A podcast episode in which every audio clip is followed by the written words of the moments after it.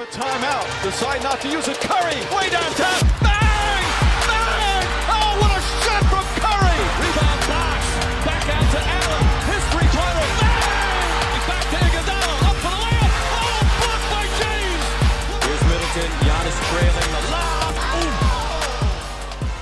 Welcome back to The Playbook, a podcast all about the NBA and part of the All Indy Sports Network. I'd like to start off, as per usual, with a thanks to our title sponsor, Jack Brown Videography, the best wedding videographer in Louisville, Indianapolis, and beyond. But to get going with our show, The Playbook, I'm your host, Sal, joined by my co-host, Mark. Mark, how's everything going? It's going great. I just heard maybe the jankiest intro of all time, though.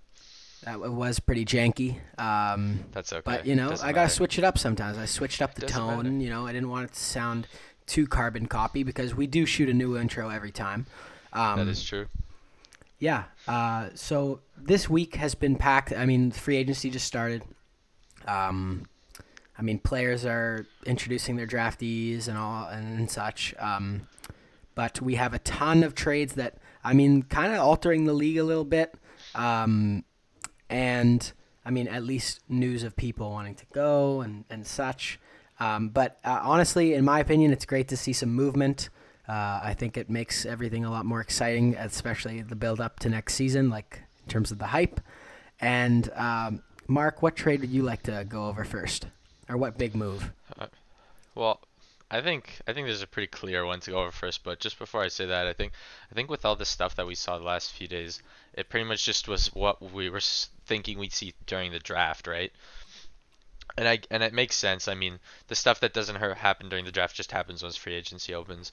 But the first one, the biggest one, the probably like the I don't know. I don't know how to describe it. I don't have a word for it. But the Rudy Gobert trade to the Wolves, what was it? It was Rudy for Malik Beasley, Jared Vanderbilt, Patrick Beverly, one other player, Walker Kessler, and I think one other player maybe? Leandro Barmaro. That's it. Yeah. It was okay. Four. And then four first-round picks, three of them totally unprotected, and then the 2029 first was top five. You also might as well call Walker Kessler a first-round pick as well. So technically you're getting five first-round picks here. Yeah, because he hasn't even played for the Timberwolves yet. Crazy. I know what my word for the trade is, and it's overpay. I totally agree with you here. I mean, like, really, who is the comp? Because, like, the only possible reason for this is there's some sort of bidding war, right? But then who is fueling that bidding war to the point where it got to essentially five first-round picks? Because you think of the other teams that were in for Rudy, and the first one that comes to mind is the Bulls. And they only got two picks, though. The Bulls in a million years could not give up five first-round picks. No. Well, I guess maybe in a million years, but right now they cannot give up for five first-round picks because they just don't have them. Let's say they gave up Vooch in like two or three. I don't even know if they can do three. I think they can do two, but I don't think they can do two. They can do two, yeah. I believe. So how did it get from two to five? And I get it, Vooch as a player has more value than the players that the Timberwolves gave up, but not that much more. I think him and Vanderbilt are pretty close. Close. I was decently close. Vanderbilt. I don't think has too much value, but I was thinking more like Walker Kessler, Malik Beasley, and I guess Vanderbilt combined. Oh, and Pat Bev. Did we say Pat Bev? Yeah. Okay. Well, first of all, Patrick Beverly in Utah is just. He'll be gone. He's not going to play. Oh, no. Utah, the fans are way too racist to let that happen. Way too racist. There's no chance. Sure. No chance. But I can't wrap my head around how a guy that was known to be traded this summer and everyone knew was going to get traded got that much. Like, that is ridiculous. Yeah, that's crazy. I mean, that's what they got for Harden. Like, if you think about it, what did the Rockets get for Harden? They got, like, a ton of picks. And what? Oladipo. Oladipo. Sorry, but you essentially got more for Rudy Gobert, and I get it. Rudy Gobert, just by himself, gives your team a top 5 defense. Like Rudy Gobert without a look, I like Rudy Gobert. I'm a big Rudy Gobert fan. I always have been, and I'm not shy about it in the slightest. But he by himself gives you top five defense. I mean, he is an all, like, he's on track to be an all-time type defender. He's obviously a bona fide, like, first ballot Hall of Famer. He probably should have 4 Defensive Player of the Years instead of 5, but that's not important. He has he should have 4 instead of 3, but he has 3. So I mean, he's insane. He's incredible. All the stuff about, like, him getting run off the court and all that is pretty senseless. Like, it doesn't actually make a lot of sense. It's not actually true either. Like, Rudy's incredible, but 5 first round picks for a guy who's a 30-year-old too. I'm not too worried about the age thing too. I think he could age pretty well. Yeah, no doubt about that. But it's not like you're getting a young stud here as well. No, like, he's gonna grow much better than he already is. No, and his limitations offensively are so big. Like defensively, he's perfect. There's literally no flaw in his defensive game. There is zero. For who he is, he stays in front of smaller guys incredibly well. He does everything. He's the ultimate defensive player. But he's so limited offensively. Maybe it was just a result of what we saw in the way Utah operated, the way Donovan Mitchell just for whatever reason didn't pass him the ball. But it's not like this guy has moves. No, like, he has no bag. He's got a 3-foot shot. He's got 3 feet within the basket, and I've seen a little drop step before, but that's it. Yeah, a drop step to dunk. It's just. But yeah, he has no bag, so I don't really understand it. That, but I don't. It's weird. It's way too much. I don't know how. Like, what did the Jazz just ask for 5 firsts, and the Timberwolves said yes? Like, that's. I can't see the Timberwolves throwing out an offer of 5 first, because who would have come even close to matching that? Yeah, this is Tim Connolly, right? Remember when we were talking before, Tim Connolly, like, big hiring. He's traded Vanderbilt and Beasley twice in his career now. Well, he also drafted Rudy Gobert, did he not? He traded him. and he traded Beasley and Vando to the Wolves. Yeah, and then traded them back to a different team, which is quite funny. Yeah, so I'm like, I don't know. But if this is your first move, this better work. So because... yeah, now let's talk about the fit here that we have with this roster. So the projected starting lineup would be D'Angelo Russell, Anthony Edwards. I think they'd probably start Taurean Prince, and then Cat and Gobert. Sure.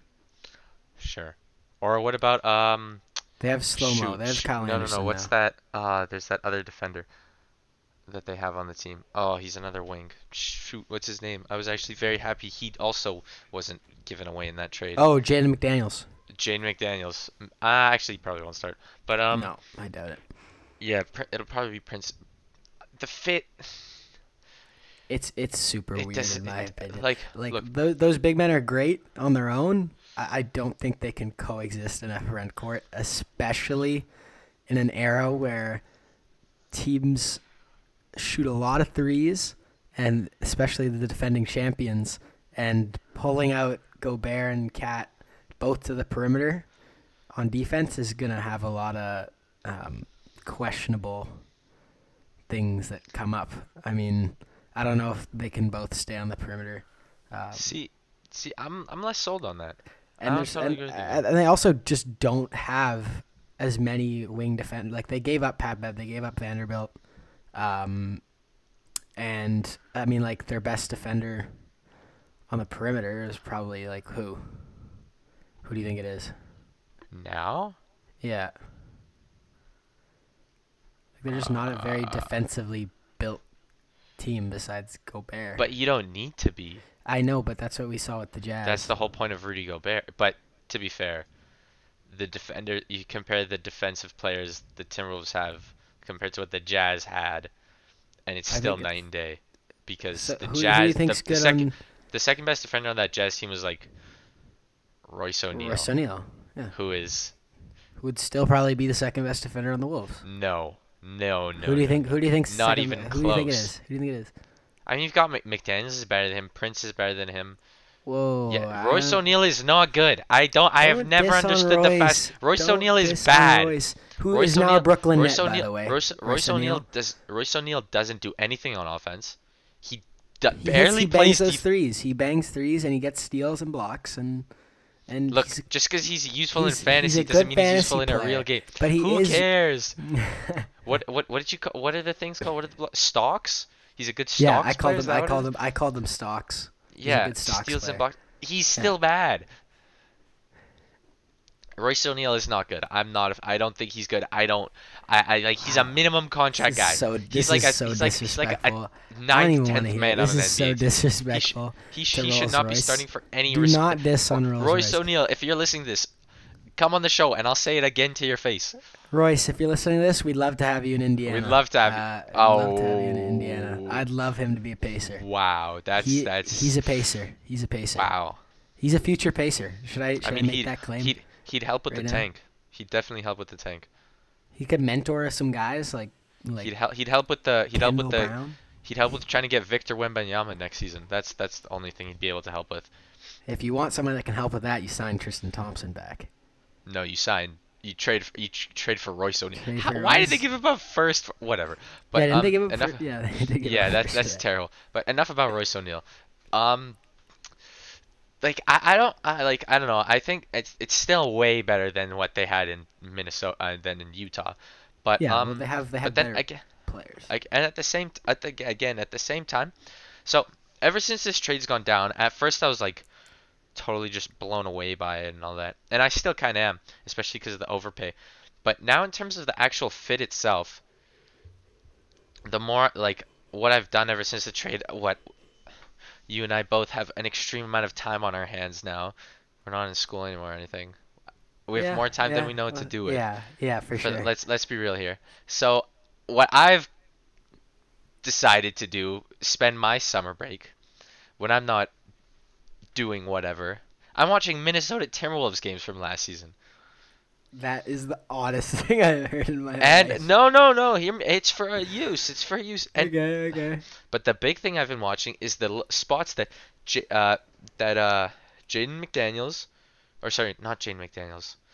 Vanderbilt and Karl Anthony Towns took up on the court. And what I began to notice, now to be fair, I only got through about 3 or 4 games, so it's not the biggest sample in the world, but they were all pretty consistent. What I noticed is that, I watched a couple games during the season, but not too many Timberwolves games. No one does that. No one watches Timberwolves games. But what the big thing I took away from that was if Minnesota weren't playing against like a big center, and by big center I mean like a Jokic, Embiid, like actual like large center. Jared Vanderbilt again. He was the 5. And Cat was the 4. And they only swapped that mostly defensively because Vanderbilt just couldn't. He didn't have the actual like body mass to keep to guard the big centers. But offensively, it was almost always Cat playing as the 4. So I don't worry about the offensive fit, to be honest, because I think Rudy Gobert can just keep doing what he's doing, and he won't get in anyone's way. And defensively, I'm less worried about it because Cat, I mean, he's for a big, he's pretty nimble, like for a big. Yeah. And Rudy Gobert is obviously very. I don't need to say it again how good he is defensively, but no, Rudy's. So I'm less worried about the fit in the front court.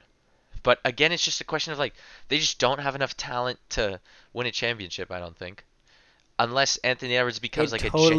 It totally banks on Anthony Edwards. This whole thing. I think they're probably going to extend D'Lo. I believe it's on their last year of the deal, because I mean, probably for a more team-friendly type of thing. They don't have a lot of wiggle room in terms of the players they have and the money they got. But if Anthony Edwards can. Truly, like which I believe, like he's probably going to take another step up next season. Maybe he'll probably be an all-star. I wouldn't be surprised. But if Anthony Edwards really takes that next leap and keeps going, I can definitely see this team maybe contending. It just really all depends. Like, I mean, I don't think, like you said, that the Towns Gobert thing should work on paper relative, like, decently. But I mean, obviously it's a little worrisome against smaller teams, but that also brings the smaller teams more issues defensively. But it's Anthony Edwards'. But how many small teams are there? He's got the key. Well, not too many. How many like truly small teams that like shoot like the Warriors are there? Like people say oh, like you can't beat the Warriors. Okay, but no one could. I'd say the Bucks are like Bucks. Yeah. The only way they'll have to face the Bucks is if they make like the Warriors. The only way. Look, don't worry about the Bucks. Don't worry about the East. They'll have to make it to the finals first, right? Okay. And if the Minnesota and the Timberwolves just making the finals, that's more than enough out of this Rudy trade. If they just make the finals, they'll take it. If you told Tim Connolly right before he made the trade, okay, you'll get a finals appearance and nothing else out of this whole trade, do you want to still do it? He'd say yes 1,000 times over. Because a finals appearance for the Timberwolves is like a three-peat for another team. Like, let's be real here. Yeah. Like, if they get a conference finals appearance out of this, that's a win for them. That's a win. For the Timberwolves, that's a win. Because have they ever made the conference finals? Yeah, but they probably done it with Kevin Garnett, no? I think they only made the playoffs a couple times with Kevin Garnett. I don't think they made the conference finals. Maybe they did. I might be wrong. But, like, people say, like, oh, what about the teams that play small? What about the teams that shoot really well? How many teams in the West are there that do that? How many teams in the West play small and shoot really well? And I'm talking play small enough to the point where, you like Cat and Rudy can't coexist. Which, first of all, I don't think there's any team aside from the Warriors that do that. And the whole running off the court thing, if you've got a well-built team, that doesn't exist. The only reason you could argue Rudy would get like ever run off the court, which again didn't really happen, and it was just an easy narrative, was just because no one else on the Jazz played defense. Like, remember that Maverick series where, like, who was it? Maxi Kleber had like 26 or whatever because he was just hitting all those corner threes because Rudy would have to leave him. Rudy only had to leave him because the other defender could not stay in front of his man. Rudy only had to leave Kleber or whoever it was open. Kleber, Powell, whoever open because the guy guarding the ball could not stay in front of him. So that player either got a free two or you made the guy take a corner three. That's the only reason it happened. So if you've got someone who can play defense, that just won't happen. Yeah. So, but name another team aside from the Warriors, plays small, like plays really small. And really again, small? How small do the Warriors? Kevon Looney got a good bit of court time. How small are they? I don't know. Like, I don't know what this Clippers team is gonna look like next year. Whoa! They just extended Zubac. I know they did, but maybe. And are they really gonna cut Robert Covington at the 5 often? I don't think so. Hey, I think that could be a move at times. And I'm not worried about Robert Covington at the 5. He's not the small ball center that like scares me. He's a stock guy too. I do not care. I don't know. Well, the Warriors are a one of a kind team, Mark. Exactly. Yeah. That's the point. There's this thing in basketball that I'm not gonna lie, I've fallen victim to, and this idea of like basketball purgatory, where like being in the middle is the worst spot to be in. But that's a case by case basis. If the Minnesota Timberwolves can establish themselves as like a team that's fighting for a second round appearance every season for like, how, let's say like 3 years, 4 years, that's a huge step up for them. That's a huge step up. Stuck in that for too long. So yeah, but they've also still got Anthony Edwards, who's 20, Cat, who's only 26. Yeah, of course. So like by the time you're done with the picks that got traded in 2029, Cat's 33, and Anthony Edwards is 27. So you could still be a good team at that point, and Rudy's probably gone at this point. Let's be real here, but you could still be a good team. And like for the Timberwolves, becoming a second round team is a big deal. That's a big deal for that team. Yeah. So like they're fighting for playoff spots right now. If you can become a second round team, maybe make a conference finals one year, Like, remember that Trailblazers team? With CJ? They made the conference finals. Like Thunder, that one? When they killed the Thunder? Yeah. That's the Timberwolves, they're happy. Or that year the Pelicans made it to the second round. And with I think AD they got... and DeMarcus? But Boogie went down. Yeah. Or didn't the Pelicans also make the conference finals one year? I think... Was that also the Boogie year? I feel like they went far one year with Drew Holiday and AD on the team. Maybe. Really? Or maybe it was only second round. But if that's what the Timberwolves get, I think they'll take it. I really think they'll take it. I don't think they'll be too upset about that, to be honest. Well, I mean, like, not every team can win a championship, so... I mean, at least making a hard appearance for it would be worth it, I guess. For the Timberwolves. For a fan base that doesn't get to see the playoffs barely ever. I mean, like sure. I guarantee you the Kings would give up every single person they have for the next 5 years to make the playoffs. Yeah. Just to make it once. Because they haven't made it in almost 20 years? They just want to make it. So, being like that 8th seed, 7th seed is the worst spot in basketball in terms of trying to compete for a championship. But for the Sacramento Kings, that's a huge win. Yeah. So it's situational. They're trying to do that. They're desperate. Sabonis and Halliburton. They're desperate. Let's go on to another trade that kind of took. Before that. We didn't talk about the Jazz. We only talked about one team on this side of the trade. We didn't talk about the Jazz. That's true. Yeah. Let's hop back in this for. The Jazz. So I think the Jazz. This is a very good situation for them. Oh yeah. Pulling away with 5 first-round picks. I mean, I can't see Pat Bev playing there, but I mean, like Vanderbilt's good. Vanderbilt's cool. Walker Kessler, first-round pick. Walker Kessler, yeah. Cool. Yeah, that's one of the 5 guys. I've heard he's a pretty good rim protector. He is. And I mean, you got a new center. You could start him. That's what I'd do if I'm the Jazz. Or probably. Vanderbilt. I'd probably start Walker at the 5 and try and let him have a good rookie season. As for Donovan Mitchell, apparently they're trying to retool around him. I mean, like, I probably wouldn't, but I mean, if you're doing that, I guess you've kind of started that process, whatever that's going to look like.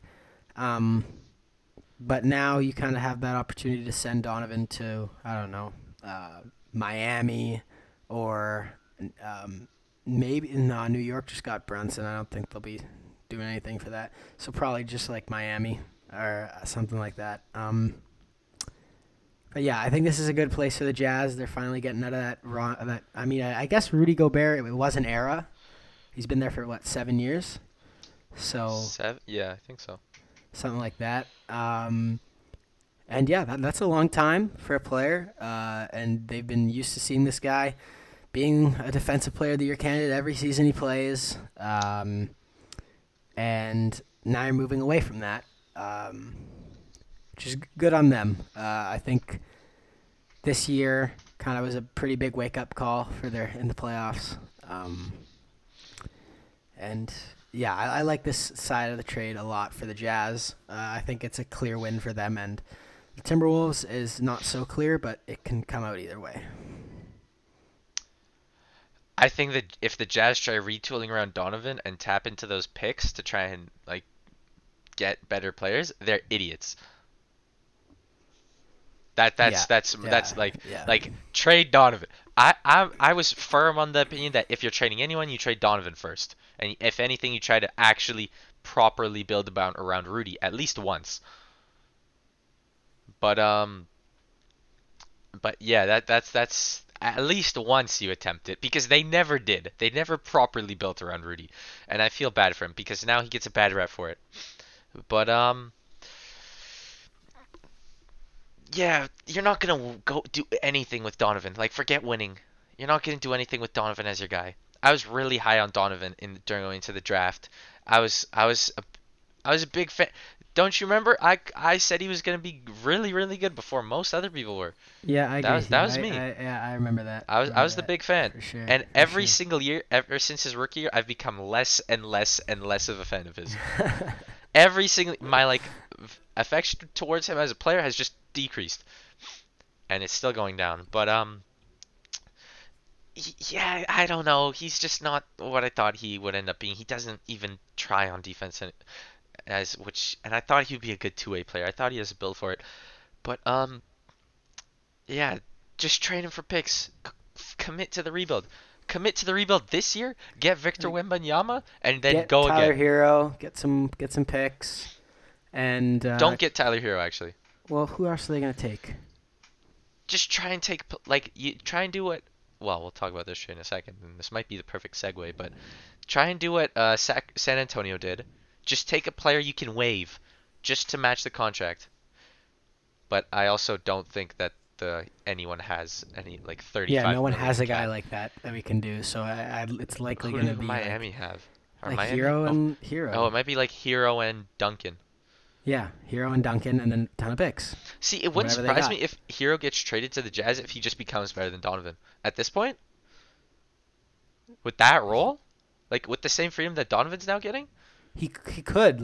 Seeing him in that line, he could. He'll be the best player on the team, and he'll probably be a fan favorite. They'll probably win 15 games, but he'll definitely be. He won't. He has will no be a fear. Jazz fan favorite. Yeah, the Jazz fan favorite. Yeah. John Stockton, eh? Yeah, I wonder what the similarities are. Yeah, I wonder. There's only one, but yeah, no, that if I were the Jazz, I would try to just get bums back, and just win 4 games. Yeah, if you can actually win four games. Yeah. Don't try to do any more than you have to. Do whatever it takes to get that first pick. I agree with you. But yeah, let's jump into that Spurs thing because we have talked about Rudy Gobert for 25 minutes now. So let's jump into DeJounte Murray, which is another move that I'll just kind of say my piece on this quickly. For the Spurs, I mean, how many picks did they get again? 3 unprotected? Yes. Right? Yeah. So 3 unprotected picks. Clearly, Popovich apparently gave his blessing. I think he's going to still coach there. So that's interesting. They don't really have a good, a standout player right now, I don't think. Am I missing someone? Ooh. Josh Primo, Canadian. No. I guess this is a year you can kind of develop your guys like Sochan. Josh Primo. I'm blank. Yeah, well, Primo, yeah, he's he's still 20 years old, right? I think he just turned 19 or something like that. Yeah, so he's young. He'll be starting probably now. I know he did a bit at the end of last season, but Keldon Johnson, Devin Vassell.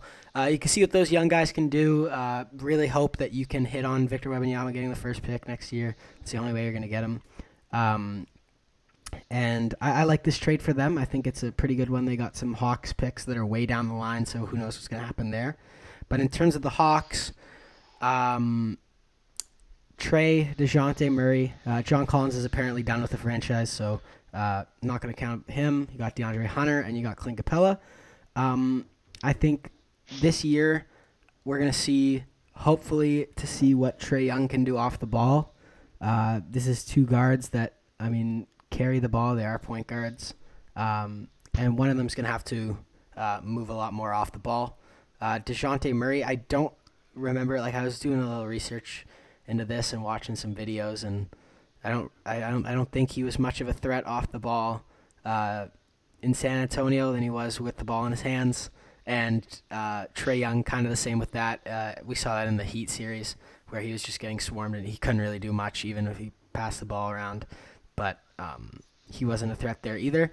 But now we're going to have to see this have to happen. Trae Young's going to have to be moving off the ball. He's already a stellar shooter, and we're going to see what he can do off the catch or cutting around, backdoor cuts to the different wings. But, yeah, this is an interesting fit.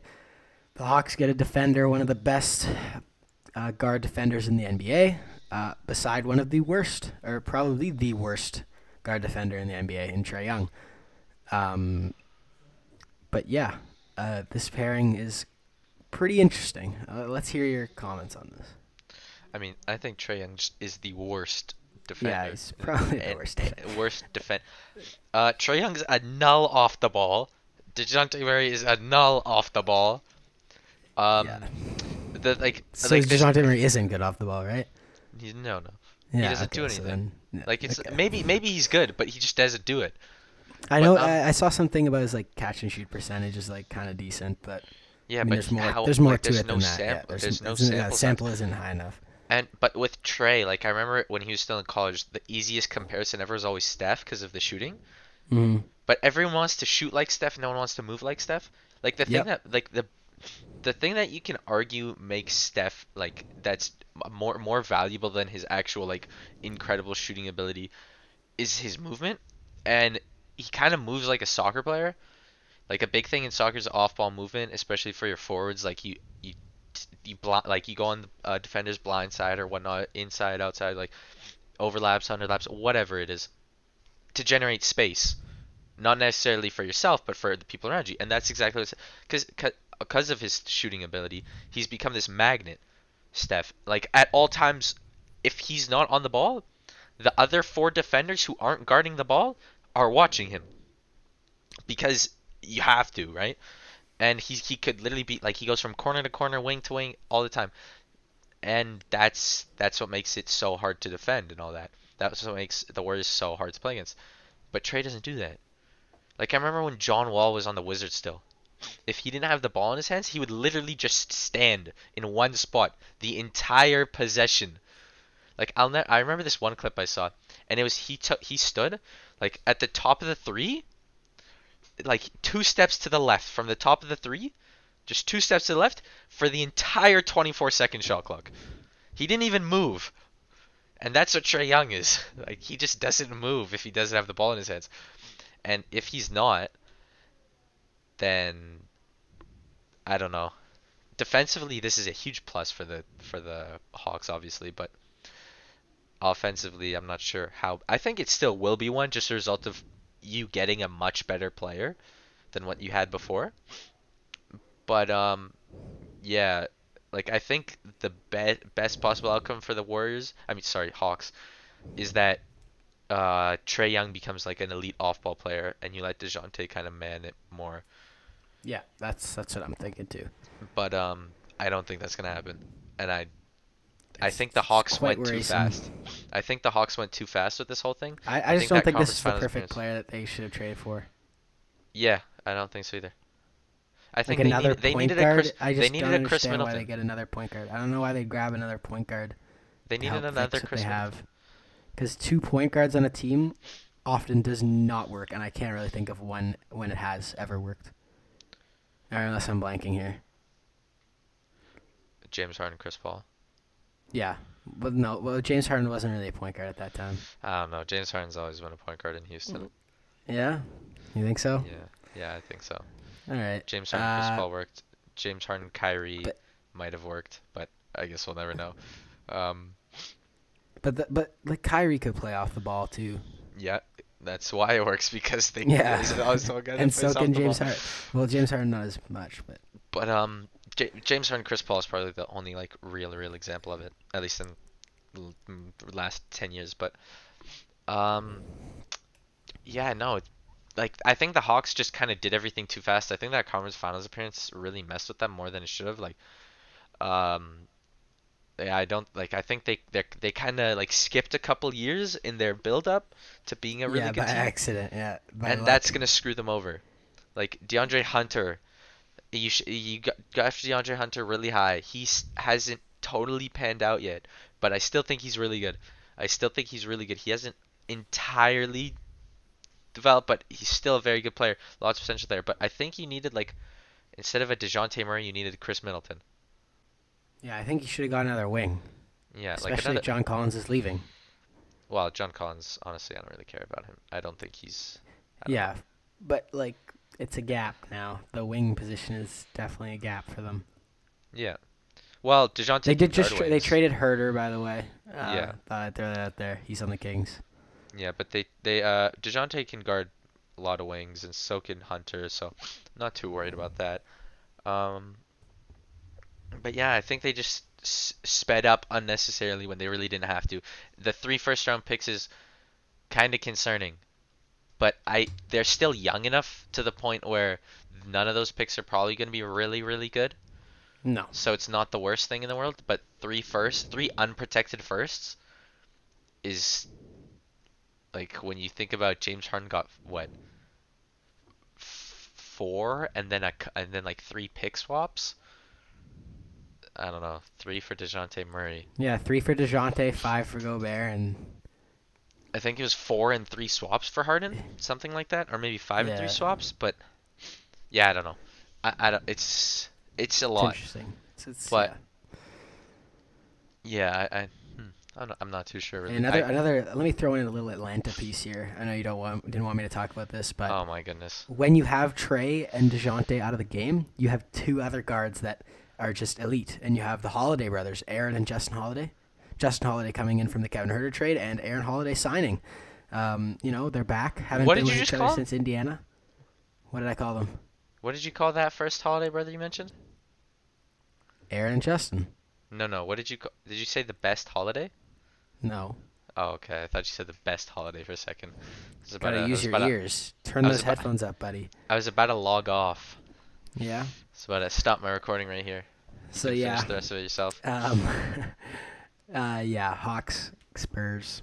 Interesting. Spurs going for Victor. Hawks. We'll have to just wait and see what's going on there. Next news. Let's run it back to your favorite team. John Wall is no longer a Rocket. John Wall has been bought out from the Houston Rockets, and he is signing with the Clippers. John Wall shed $6 million of his salary, something like that. Still getting paid like $40 million. But he's on the Clippers now.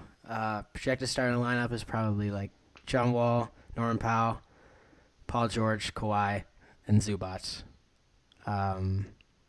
which is a pretty scary lineup. All depends on their health, though, which is the main factor with this Clippers era that they're in right now. Has been the health consistently has been an issue, and John Wall, not typically known to be the healthiest player, but I mean, he's been wanting to play for quite some time now, and kind of been stuck behind bars in Houston, figuratively, not literally, but. Important to specify. Yeah, John Wall, I like this move for the Clippers. They're getting a guard. The only other player I could kind of see them going after would be Kyrie, but that's harder to do, and Brogdon, which is also probably harder to do. But yeah, do you like this signing for Wall and the Clippers? I really do. I think it's great. If John Wall is still even the level that he showed on the Rockets. Yeah, he was good on Houston. I think Clippers this makes him a good terrifying team. Yeah, like a contender to definitely make it out of the West. I could see them. A fully healthy Clippers team is probably the second best team in the West. Well, actually, a fully healthy Clippers team is the second best team in the West. Probably top 4 in the NBA. Yeah, probably top 4 in the NBA.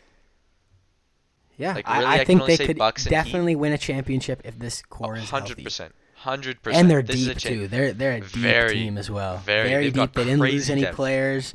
They got Morris Sr., Rocco, Reggie Jackson's coming off the bench now, which is nuts.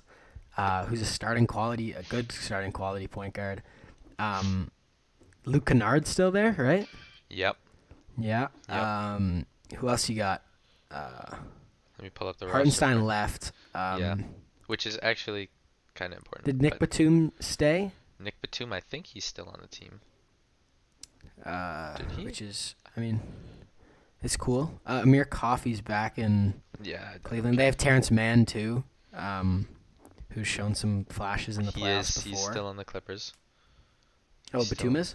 Yeah. Who's the backup? Who's going to be playing backup big in Los Angeles Clippers? I guess you can start running Rocco at the 5 more. Yeah, you still got Zubac and Rocco. Right? Yeah, but that is a good team. They've got so many wings. Good wings. Yeah, good, very good wings. And then you've still got good guards. Yeah. Like I really like this team. This is an incredibly well constructed roster. Like very simply put, this is an incredibly well constructed roster. For real. Mm-hmm. Yeah. It all depends on health, though. I do really Obviously. Like this team. But yeah, that was an exciting signing. And I'm excited to see John Wall hoop again, which we haven't seen in quite some time now.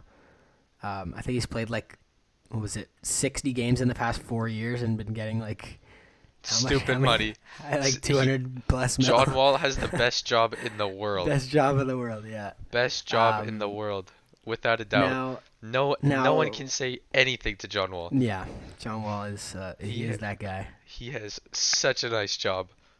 So I assume we're going to have a pretty big segment on the Brooklyn Nets, but would you like to talk about Malcolm Brogdon first? Yeah, I gotta say this before you say something. Okay, I'll let you get your non-biased opinions on Brogdon. Okay, Brogdon's still a good player. There's no doubt about it. Brogdon is still a very good NBA guard. He's a very good NBA point guard. He solves a problem that the Celtics had, which was the fact that they didn't have a point guard. They didn't really have to give up anyone. Like, anyone super significant in their rotation. Smith and a first. Entirely irrelevant to the roster, to the team. Let's be real here. Yeah. They have a really, really good team now. This is a huge problem to solve for them. The Pacers probably got the most they could for Brogdon because it was too obvious that he was leaving, and he just overall isn't the most valuable player in the world. No, I think it's a good deal for the Celtics. I would definitely call the Celtics a winners first before I call the Pacers first. But I understand why the Pacers did it. Still, they were desperate to get rid of him. But why? Stuff like I would have traded him for a second round pick. That's stupid. Obviously, I know they're gonna get more. But trading, if you were willing to do that, that's stupid. His place on this Pacers team makes no sense. He played 40 games. He's constantly in and out with injuries. And Pacers just drafted another guard. They just drafted two guards. At the end of the season, they probably only kept him out because they were trying to lose. Yeah, probably. But they just drafted two more guards. Now they've got Halliburton, Mathurin, Nembhard, Washington, McConnell, so that's five. You have five guys that can are playing the point and the shooting guard. Mm-hmm. And it really just frees up more minutes for guys like Nembhard, especially, who Brogdon would have been taking those minutes. But one thing, I like this trade as a Pacers fan. I'm totally okay with it. Pacers now got 3 first-round picks for next year. They have their own. They have Cleveland's, if Cleveland makes the playoffs, which they probably will. Who just signed Ricky Rubio back, who was on the Pacers for this year for a little bit and never played a game. But he's back in Cleveland, who is a key player to their team. Then we got Boston's pick, which is probably going to be really high, like high 20s. But that's really okay. Low. That's still another pick. And, yeah, I like this for the Pacers. For the Celtics, I do like it because you're picking up another good player, and the depth is pretty crazy on this team now. But I don't think that Brogdon is a true point guard. I know that they've been lacking that playmaking and facilitating. Sure, Brogdon can do that at times, but he's not a point guard. He's 100% a shooting guard. He plays his best basketball as a shooting guard off the ball.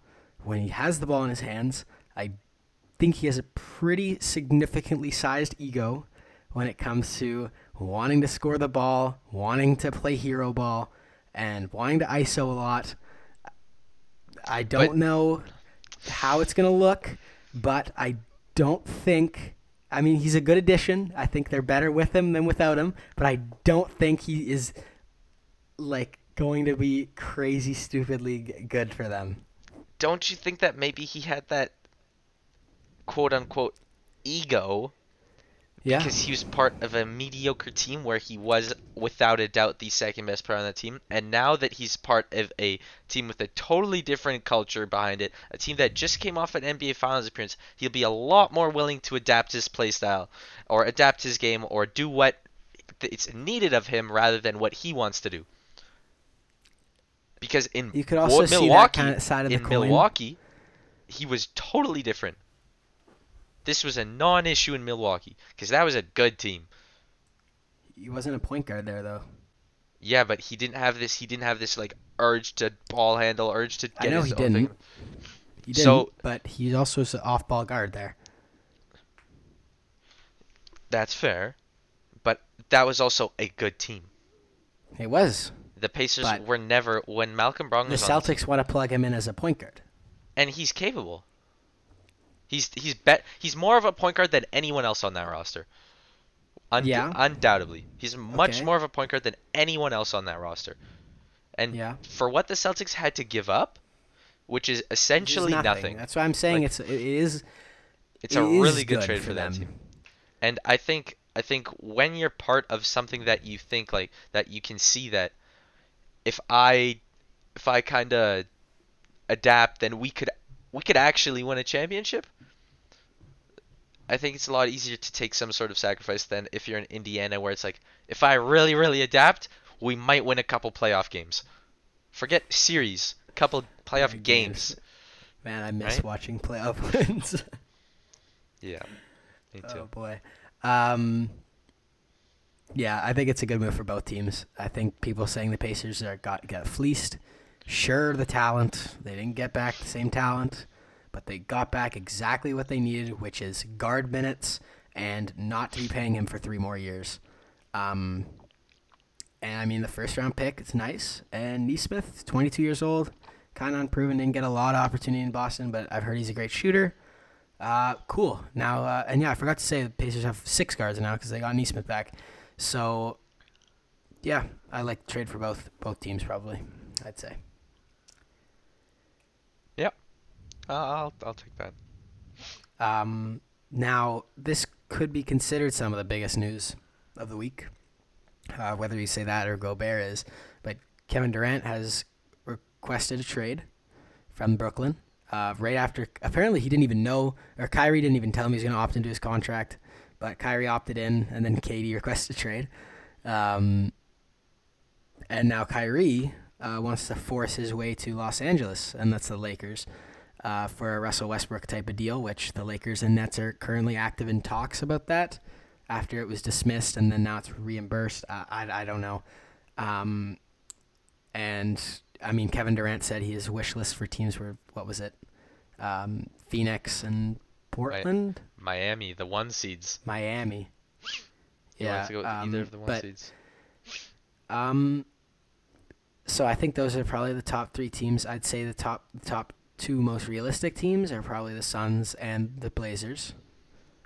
And the Blazers would be offering something like Simons, Sharp, who is just the 7th overall pick with tons of potential, a plethora of first-round picks and pick swaps.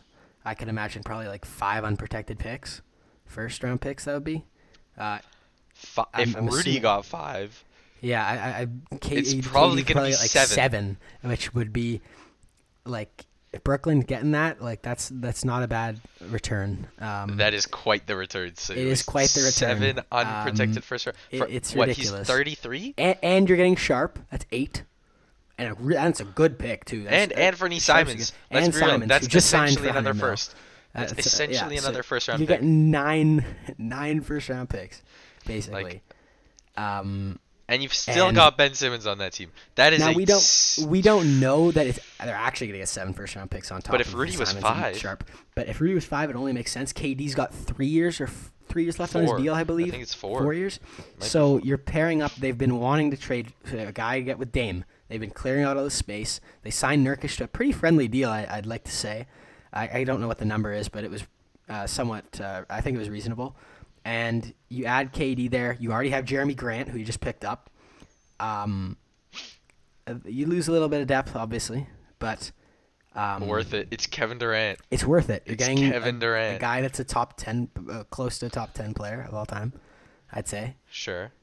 And you're pairing him with Dame. You're finally getting Dame, the best player he's ever played with, and Dame's not going to be the best player on his team for once in his career. And I think the fit is just nice. It makes sense. I think they have probably the best package. And well, I mean, that's a crazy Nets team too, though. Simons, Sharp, Simmons, and 7 picks. And you're trading Kyrie too. It depends. Well, okay, for Kyrie, it looks like they're going to get probably Westbrook. Probably less, so. Yeah. Like Westbrook and a couple firsts. Yeah, but probably 2 firsts. So, and the Westbrook. That's 9. Really, that's 9 first-round picks, though. Yeah. But the thing is, you say that Portland can give the best package, but based off everything that's come out of the Brooklyn Nets, it seems like they still want to be good. So that's what makes the Suns package probably seem like the more favorable one, because that's probably going to be Mikal, Ayton, and probably like another 5 firsts. 5? 4 or 5. The Suns have that, though? Maybe 4 and a few swaps. Maybe 4 and pick swaps. But yeah, you're getting Mikal Bridges, one of the best two-way players in the NBA. A wing at that, too, which just makes it that much more valuable. And DeAndre Ayton. Like, I'm not going to lie to you. A team with DeAndre Ayton, Ben Simmons, Mikal Bridges, I think that's a pretty good team. Are you saying Kyrie is going to still be there or no? No, Kyrie's gone. If Kevin's gone, Kyrie's gone. Let's be real here. No, it won't just be one for sure. They're either both there or they're both gone. Yeah. Either way, you're going to get a crazy return for Durant. Apparently, yeah. If Durant's traded to the Suns, apparently the Nets want Booker, and that's the only way they're going to do it. I think that's I read that somewhere. That's not going to happen because Book also just got an extension. Well, regardless of that, that was. And also, I read with that Miami Heat thing you brought up very briefly. Durant only wants to go there if Lowry, Bam, Jimmy, and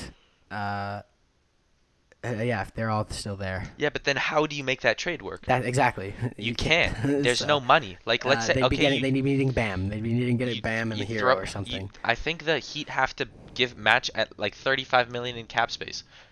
Yeah. Like, just look at the actual roster itself. Okay, you put Duncan in there. What, that's like 17, 18? You still need another near $20 million in cap. Yeah, so you have to put Bam. Essentially you have to. I can't envision a way it works without Bam. Like, it doesn't. Like even if you just went to like the ESPN trade machine. Okay, you go to the ESPN trade machine. You go, like, I was watching is it Billy Marks or Bobby Marks? I think it's Bobby. It might be, yeah. I think it's Bobby as well. But they were doing this on ESPN or whatever. You look at Brooklyn, you look at Miami. Okay, you throw literally just Kevin Durant in here, and then what? Who do you try to throw back? Oh, I guess Oladipo's got $11 million now. But you throw Duncan in, you throw Harrow in, I guess you throw Oladipo in, and you try that. And you still need to add another $4 million. Now, $4 million, to be fair, you can make up. So it would have to be like Duncan, Harrow, Oladipo, and like I don't know. But that offer is not as intriguing as what both the Blazers and Suns can offer. Absolutely. Well, that would also probably include like another. Yeah, but every team can offer picks. Every team can offer picks. Yeah, but Kevin Durant, like, look, there's like when you're Kevin Durant and you say, I want to get traded to the Heat. Like, let's say he's like, okay, I'm only gonna get traded to the Heat, but I'm not gonna play in Brooklyn again. But like, so trade me to the Heat. They'll find a way for him to get traded to the Heat. Yeah, probably. Because no other team is gonna go through with a trade because Kevin Durant's just gonna be like, no, I won't play for you. Like, it's that simple. And they'll be like, okay, like, you say you're not going to play, I guess you're not going to play. Like, I don't know what else to tell you. So, no, it's just as simple as that. Like, when you're that good, you have the power. You have the power. Kevin Durant decides where Kevin Durant plays next season. Sure. And then what do you think the odds that Russ and Kyrie swap? I think they're pretty significant. I think they're pretty significant as well. And apparently Kyrie Irving just bought a $4 million mansion in Los Angeles too. I don't know if you saw that. I did not see that. But I don't know if that's true or not. That's why I say apparently. LeBron, because LeBron is pushing insanely hard. Well, obviously LeBron's pushing insanely. I'm sure he would prefer Kyrie Irving than Russell Westbrook on his team. But if that happens, the Lakers, man, the Lakers might be back. They got a big three. They have a big three. Hey, Lonnie Walker, he's cool. No, he isn't. But like if you have all three of those guys. Also not cool. Let's be real here. Let's say you've got 100% Kyrie, 100% AD, and like 75% LeBron. That's a team. That's a gigantic three. That is a scary team. Like big like AD before he kind of fell off, before AD pre-championship was like top 3 big in the league. Now he'd probably be a top 5 big in the league. Yeah. 75% LeBron is still comfortably a top 10 player in the NBA. Mhm. Cuz that's what he was this season. And he still averaged 30. And then Kyrie is obviously Kyrie. So, I don't know if you need too much else. But yeah, if that happens, I mean, I'd be worried about the Lakers again. Yeah, I agree with you. I just don't think it's as scary as it might look, because that depth really concerns me. And you're also banking on AD being back to old AD, which is... And you're banking on AD and LeBron not getting injured often. Which is a lot. So. A pretty high chance. Yeah, especially LeBron's going to be almost 40 now, so... Yeah. Yeah. We have a bunch of money being thrown around and contracts. I'll just read them out. I'm not going to really talk about them because all of them are pretty expected. Jokic signed a $264 million deal over 5 years. Beal, $251 million over 5 years. The guy just doesn't want to leave Washington. He just wants to suck his whole career. Whoa. You can't... Look, in an NBA career, you have, at most... For most guys, a 10 to 15-year window to make as much money as humanly possible. You can never fault a guy for taking his money. Bradley Beal is getting $250 million. He's making $50 million a year for the next 5 years. Contract, which is very concerning. He's established generational wealth. For him, his family, all that. Which is the goal of his career. Good on him, but I don't even like this move for the Wizards, to be honest. No, I don't either. But I don't like good it. On Bradley Beal. Never diss a player for getting his money. Devin Booker, like I said, signed a $214 million deal. Karl Anthony Towns signed a $224 Supermax. Zion got a $231 rookie max. Ja Morant got a deal that starts at $193 million, but can go up to $231 million. In his rookie max.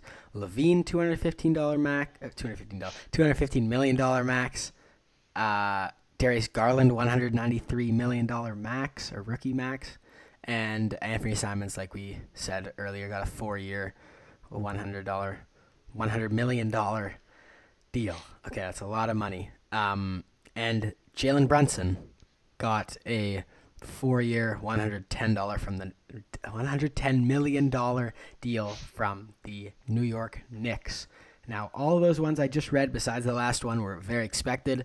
But let's talk about Jalen Brunson, because he just signed to the Knicks, which was a move that was kind of joked around by a lot of people, saying that the Knicks think he's like Jordan, being paid for that type of money.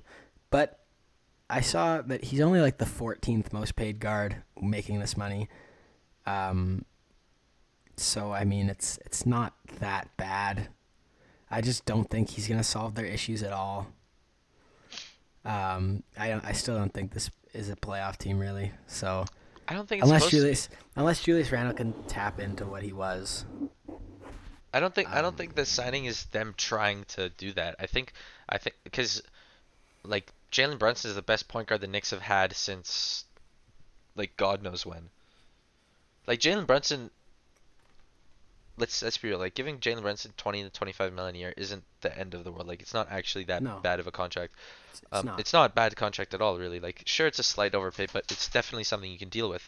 But the good thing about having a guy like Jalen Brunson is you know exactly what you get from Jalen Brunson. Like that's stability, and that stability can be big. He'll probably get a little bit better. For sure, quite a bit better. For sure, and that's all. Not just going to help them win more games right now, but that's going to help RJ Barrett develop. That's going to help every young piece they've developed. That's going to make things easier for Julius Randle too. Yep. Like Jalen Brunson, it's like sure they're not going to win playoff games or whatever, but they're just becoming a better team. And this is like these are the type of sign if the Knicks want to become like a free agent destination or become like good, I guess, just in short, like good. These are the type of signings you have to make at the start. Until you start having like the big free agents be willing to come to your team. Like you start with like the tier 2 free agents and all that, and you develop some sort of foundation, and then at some point the good guys are like, hey, the Knicks are pretty good again, like why not? Like this is what you have to do. And I don't have an issue with this contract. I don't have an issue with this signing at all honestly. Yeah, I don't mind it. I think it's relatively good value, I'd say. Yeah. It's not like you're paying the guy $50 million a year. No. If you gave him a max, I'd have a problem. But not even half of that. Well, like just over half of that. Yeah, just over half. So it's totally fine. There's no issue with this contract. It's fine.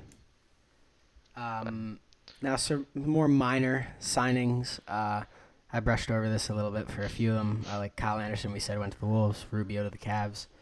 And we got a little bit of movement here. We got Drummond going to the Bulls for 2 years, $6.1 million, which is underpay. I think pretty low. I think it's pretty low for Drummond. Good contract for the Bulls. I thought he'd go to contender if he was going to sign for that little, but that's interesting. JaVale McGee, 3 years, $30 million or something like that for the Mavs.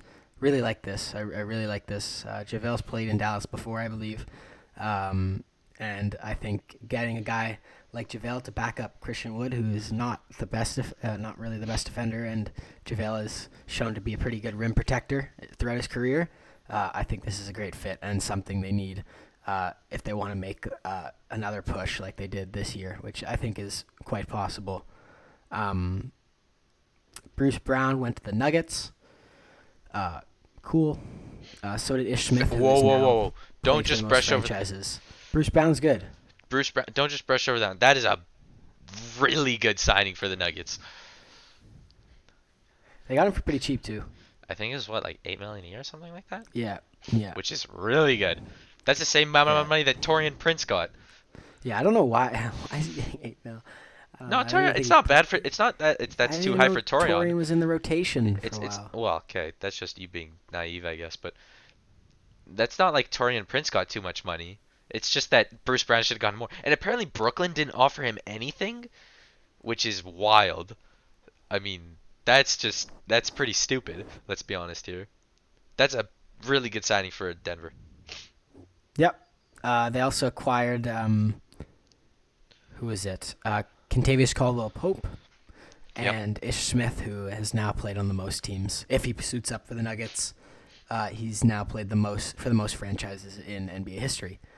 That means that Monte Morris and Will Barton are on the Wizards now. Otto Porter to the Raptors. Pretty good pickup. You get another wing that the Raptors kind of like exactly what Otto Porter does. His size, his abilities is what they're looking for. Good for him. And I think he got a pretty sizable contract, something like $7 or $8 million per year. Malik Monk went to the Kings to replace, I guess, the absence of DiVincenzo, who went to the Warriors. I like this for the Kings. I think it's a good signing. Malik Monk's still pretty young, I believe. He's like 20, 24. Something around there, yeah. Good on them. DiVincenzo to the Warriors. I like this one too. I mean, because the Warriors seem to be losing all the guys. They also lost Gary Payton, who is a pretty significant piece to them this year, and a pretty good story for them too, coming from, I don't know, being cut and being chosen over Avery Bradley to play there. He went to the Blazers for a $10 million per year for 3 years deal. Joe Ingles went to the Bucks, who the news was about that. I don't know if you saw, but Joe Ingles' wife tweeted out, according to sources, Joe Ingles will be signing with the Bucks. I don't know if you saw that, but I did not. That's pretty funny.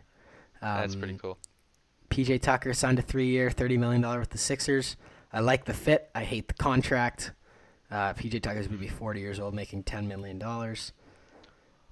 Quite interesting. I think they probably could have picked him up on a shorter contract or money laundering or something. Yeah, it's quite interesting. So yeah, PJ Tucker's back with Harden. Yeah, Jalen Smith is staying with the Pacers for about he signed 2 years, which I'm surprised he didn't just sign for the one, but he signed 2 years. I think about $4.3 million each year. Really good signing for the Pacers. I'm assuming they're going to keep trying to move Turner, who they said was safe, and then 2 days later they're shopping him again. If I'm Miles Turner at this point, I want out. But now the Pacers have Jackson and Smith for sure staying there.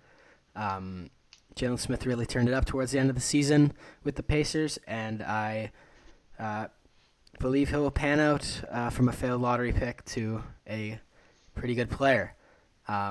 And he was an unrestricted free agent, so he could have took money wherever else, wherever that may have been. But he is a pretty big fan favorite coming out of this season from Pacers fans. And I think he embraces that in some sort of way. Now that's kind of the minor signings, which are minor in terms of size of contract and player name, but they do make up significant changes in depth and probably pushes teams over the edge a little bit.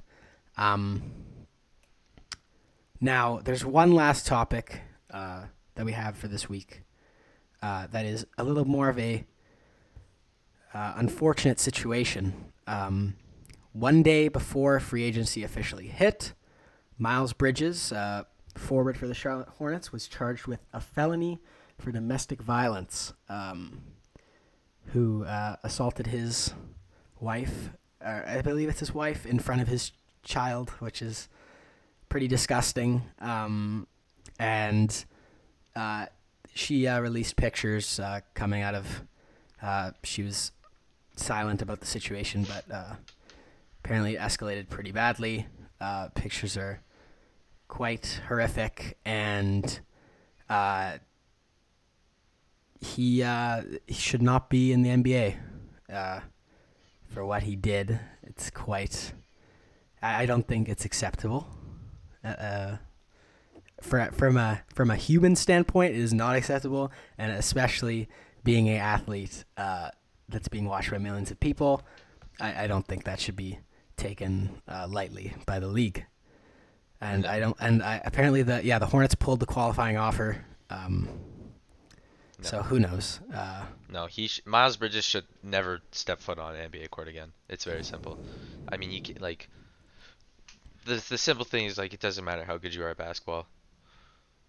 You can't, like, simply put, you can't do that. I mean, that's obvious enough. I mean, just the fact that you would do that to another human being, especially one that's you're supposed to be as connected with as I guess you're the mother of your children. Or if it's not the mother of your children, the woman you're with, or the person you're with, and in front of his kid, what, like, I'm not sure if it was in front of his, either way. It was, yeah. That makes it 1,000 times more awful. I mean, I can't imagine what the child is going through. I can't imagine what she is going through. I have absolutely no sympathy towards Miles Bridges. He's like, I don't know. He's like a dirt of a human being at this point, in my eyes at least. That's the lowest of the low. Yeah, you can't do stuff like that. That's obviously terrible, and no, the NBA should not allow that to be on the court again, because at the end of the day, Miles Bridges, I mean, from a business standpoint too, you represent the NBA at all times. You're an NBA player. You're part of this elite group of like 500 men, and you're representing one of the biggest businesses on the planet. And so that's inherently tied back to the NBA. So, I mean, are you going to let someone that does stuff like that to anyone be a part, work for you, I guess? And he very simply should never be like look what happened to Myers Leonard. He's not getting another NBA deal. No. And it's not about comparing or whatnot. But Miles Bridges was just charged with a felony. A felony of that degree as well. He was posted for bail the night he turned himself in, apparently. And he was posted for, I think it was $130,000 bail, which was paid out. But, well, he has the money for that. That's not the concern. Yeah, of course. But no, he shouldn't be getting another contract. He should not be playing professional basketball at any level from this point on. I mean, it's disgusting. I can't believe that someone else would do that. It's awful. Yeah, I mean, he has obviously. I mean, you have to think about all the people who's you think about the lives he's ruined, that lady's and his child's effectively, all the countless people he's disappointed through doing something like that. It's terrible. No, it's awful. I can't believe we have to talk about it. Yeah. I can't believe that's something that's actually worth that is being mentioned. The Montrezl Harrell situation was stupid, but it was funny. It was pretty laughable. It was laughable because of just how dumb it was. Yeah, those Hornets boys are. But this is awful. Quite troublemakers. I don't even want to say that because this isn't comparable to anything that's been done by anyone. This you should not be in the league anymore. It's that simple. Yeah. You've lost the privilege. For sure. Well, on that quite somber note. Upsetting somber note. Thank you for listening to this week's episode of The Playbook. And have a great rest of your evening, morning, afternoon, or night, and we will catch you next week.